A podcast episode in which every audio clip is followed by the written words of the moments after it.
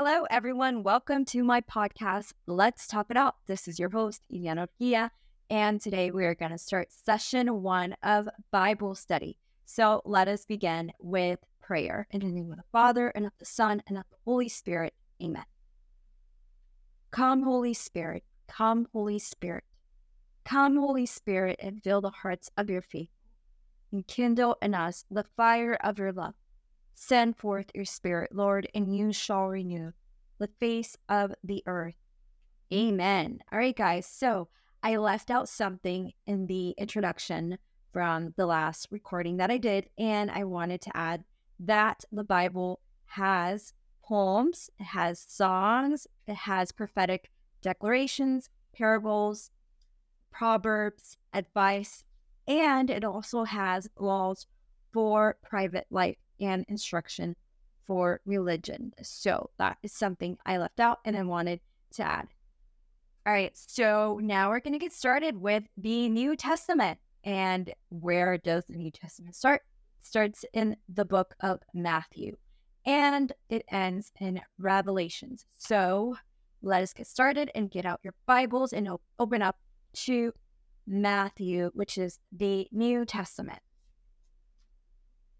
Okay, so a little introduction about the New Testament is that it contains four gospels. So it does begin with four gospels, and one of them is the letters that are sent, uh, 21 letters that are sent to Paul, James, Peter, John, and Jude. And finally, at the end of the early church's scriptures stands the revelation to John, which is one of the disciples of Jesus. So, what is the book of Matthew? So, the book of Matthew talks about the life and the ministry of Jesus, introducing it by the beginning preaching of John the Baptist. And then later on, we're going to learn who is John the Baptist and the baptism of Jesus. That continues in God's proclaiming him his beloved son and the temptation in which he proves his true sonship by victory over the devil's attempt or temptation to deflect him from the way of obedience to the Father. And the central message of Jesus, which is preaching and the coming of the kingdom of heaven and the need for repentance. So, repentance means conversion, repentance means that you're sorry for your sins or something that you did wrong. It's a complete change of heart and conduct on the part of those who are to receive this great gift of God. All right, so let us get started on Matthew's and take out your pencils because you're going to have to do a lot of note taking here. So, we're going to start with the genealogy of Jesus. So, the book of the genealogy of Jesus Christ, the son of David, the son of Abraham. Abraham became the father of Isaac, Isaac the father of Jacob, Jacob the father of Judah and his brothers. Judah became the father of Perez and Zerah, whose mother was Tamar. Perez became the father of Hezron, and Hezron the father of Ram, and Ram the father of Amminadab. Amminadab became the father of Nahshon, and Nahshon the father of Salmon, and Salmon the father of Boaz whose mother was Rahab. Boaz became the father of Obed, whose mother was Ruth, and Obed became the father of Jesse, and Jesse the father of David the king. David became the father of Solomon, whose mother had been the wife of Uriah. Solomon became the father of Rehoboam, and Rehoboam the father of Abijah, and Abijah the father of Asaph. Asaph became the father of Josaphat, and Josaphat the father of Joram, and Joram the father the father of Uzziah. Uzziah became the father of Jotham, and Jotham the father of Ahaz, and Ahaz the father of Hezekiah, and Hezekiah became the father of Manasseh, and Manasseh the father of Amos, and Amos the father of Josiah.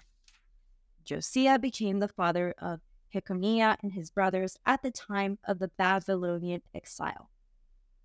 After the Babylonian exile, Jeconiah became the father of Shealtiel, and Shealtiel the father of Zerubbabel. Zerubbabel, the father of Abiud. And Abiud became the father of Eliakim, and Eliakim, the father of Azor. And Azor, the father of Sadok. Sadok became the father of Achim, and Achim the father of Eliud, and Eliud the father of Elasiah. Elasiah became the father of Matthan, and Matthan the father of Jacob. Jacob the father of Joseph. Husband of Mary, her was born Jesus, who is called the Messiah. So, so we're going to underline right now where it says Messiah. Thus, the total number of generations from Abraham to David is 14 generations from David to the Babylonian exile, 14 generations from the Babylonian exile to the Messiah, and 14 generations. Now, the birth of Jesus. Now is this is how the birth of Jesus Christ came about. When his mother Mary was betrothed to Joseph, but before they lived together, she was found with child through the Holy Spirit. So make sure you highlight or underline Holy Spirit. And Joseph, her husband, since he was a righteous man, yet unwilling to expose her to shame, decided to divorce her quietly. Such was his intention when, behold, the angel of the Lord appeared to him in a dream and said, Joseph, son of David, do not be afraid to take Mary, your wife, into your home for it is through the Holy Spirit that this child has been conceived in her. She will bear a son, and you are to name him Jesus, because he will save his people from their sins. All this took place to fulfill what the Lord has said through the prophet Behold, the virgin shall be with child and bear a son, and they shall name him Emmanuel, which means God is with us. When Joseph awoke, he did as the angel of the Lord had commanded him and took his wife into his home. He had no relations with her until she bore a son, and he named him Jesus. So highlight until. He had no relations relations with her until she bore a son, and he named him Jesus. So highlight until or underline. All right, so now we're going to go back and we're going to take notes. And um, we noticed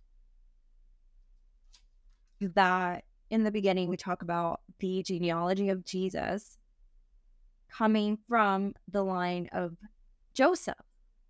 So we're going to go here where it says Messiah. And what is Messiah? Messiah means uh, the Savior, the promised one, the one who was going to come and save all of humanity. So Jesus is called the Messiah, and that is the meaning. So put or write down Savior, or you know, the one who's going to come and save us from our sins. So if you notice here, there's like three sections and uh, 14 generations from Abraham to David, and 14 from David to the Babylonian exile, and 14 generations from the Babylonian exile to the Messiah. 14 generations. So it's divided into three sections, but it's 14 from Abraham to David, David to Babylonian, and Babylonian exile to the Messiah, which is obviously Jesus. Now we see here the birth of Jesus, and Mary was betrothed to Joseph, which means that is the first part of the marriage between a man and a woman as husband and wife. But she was bound with child through the Holy Spirit. Now, what is the Holy Spirit? The Holy Spirit is the Spirit of God. So Joseph, her husband, since he was a righteous man, yet unwilling to expose her to shame, decided to divorce her quietly. So why did Joseph decide to divorce her quietly? Because in those times it was said that a woman that would be um, an adulteress or a woman that would cheat uh, would be stoned to death. So Joseph didn't want that for her, or he didn't want to shame her. And he decided to divorce her quietly. Such was his intention when God, the Lord, appeared to him in a dream and said, Joseph, son of David, do not be afraid to take Mary, your wife, into your home so God comes here, intervenes, and he speaks to Joseph and tells him that the child that she has conceived is of his spirit, of the Holy Spirit. And then he obeys God and um, takes Mary as his wife into his home. So Joseph has a huge role here. He is obviously chosen by God to be the earthly father of Jesus. He was not the biological father of Jesus, but he was the earthly father, and he was appointed by God to be uh, his earthly father, to take care of the Son of God, Jesus.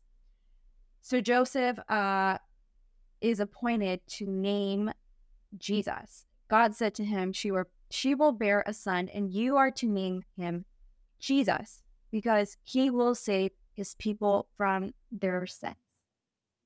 And then all of this took place to fulfill what the Lord has said through the prophets Behold, the virgin shall be with child and bear a son, and they shall name him Emmanuel.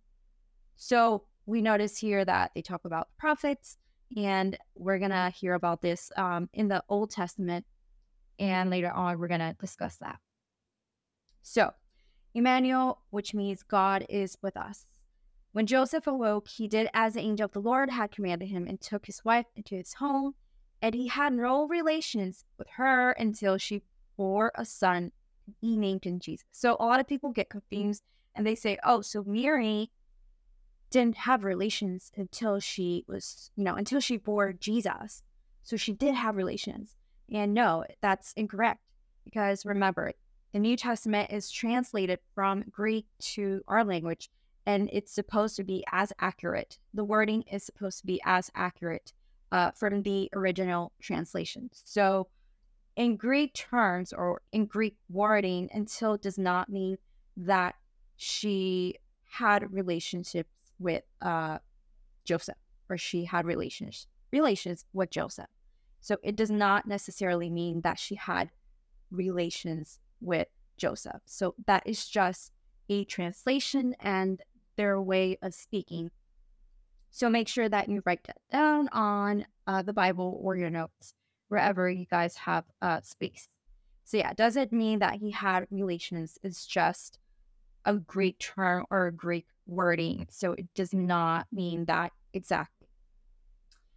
All right, so continue. In chapter two, and this is when uh, Jesus gets a visit from the Magi.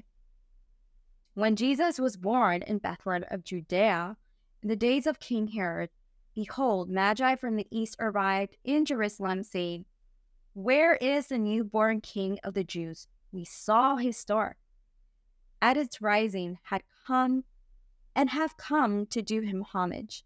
When King Herod heard this, he was greatly troubled. So underline that. He was greatly troubled. And all Jerusalem with him assembly, all assembling all the chief priests and the scribes of the people, he inquired of them where the Messiah was to be born. They said to him, In Bethlehem of Judea, for thus it has been written through the prophet. And you, Bethlehem, land of Judah, are by no means least among the rulers of Judah, since from you shall come a ruler who is shepherd, who is to shepherd my people Israel. Then Herod called the Magi secretly and ascertained from them the time of the star's appearance. He sent them to Bethlehem and said, Go and search diligently for the child. When you have found him, bring me word that I too may go and do him homage. So underline, bring me word that I may too go and do him homage. And after their audience with the king, they set out, and behold, the star that they had seen at its rising preceded them until it came and stopped over the place where the child was. They were overjoyed at seeing the star and on entering the house, underlined house, they saw the child with Mary, his mother. They prostrated themselves and did him homage, and then they opened the treasures and offered him gifts of gold, frankincense, and myrrh. And having been warned in a dream not to return to Herod, they departed for their country by another way. Now, um, we see here that or let's go back to our notes, that um, King Herod was greatly troubled since the beginning, meaning he was not happy about this. And then we see that he says, Bring me word that I too may go and do him homage. Um, that is obviously a lie because he was upset from the beginning. And then uh, we see that the Magi come to the house. So Jesus was born in a manger, and it is believed because of that reason that Jesus was already around the age of two when the Magi came to visit him and gave, it, and gave him the gifts, which is gold, frankincense, and myrrh. Now, gold is to be given given to uh, a king, someone who was a king, and frankincense was used for burial or perfume of those who were dead, and myrrh was given to those who were um, I'm sorry, myrrh was for burial, and frankincense frankincense I'm sorry, correction. Myrrh was for bur- burial, and frankincense was for. Uh, it's actually the smoke that we use in uh, the mass. So it's something to sacrifice um, to God, to God. So it is used a lot in the mass in Catholic churches. Uh, we use frankincense for special occasions. So it is a smoke. And having been warned in a dream not to return to Herod, they departed for their country by another way. So they departed because um, they were actually warned in a dream not to return to Herod, and they departed for the country by another way. So we see here that Herod did not have good intentions. His intentions were not uh, sincere, and he did not want to do homage to Jesus. And let's see if we have time. Okay. So the flight to Egypt. When they had departed, behold, the angel of the Lord appeared to Joseph in a dream and said, Rise and take the child and his mother and flee to Egypt and stay there until I tell you. Herod is going to search for the child to destroy him. Joseph rose and took the child and his mother by night and departed for Egypt. He stayed there until the death of Herod, that what the Lord had said through the prophet might be fulfilled. Out of Egypt I called my son. Okay, so quickly, here we see that Herod's intentions were to kill Jesus, obviously, and the Lord had warned once again Joseph to, uh, you know, depart and tell him, rise, take the child and his mother, and flee to Egypt. So, fleeing to Egypt was a traditional place of refuge for those fleeing from danger. And we see that Joseph was obviously the one that was, you know, spoken to by God to take care of Jesus and Mary.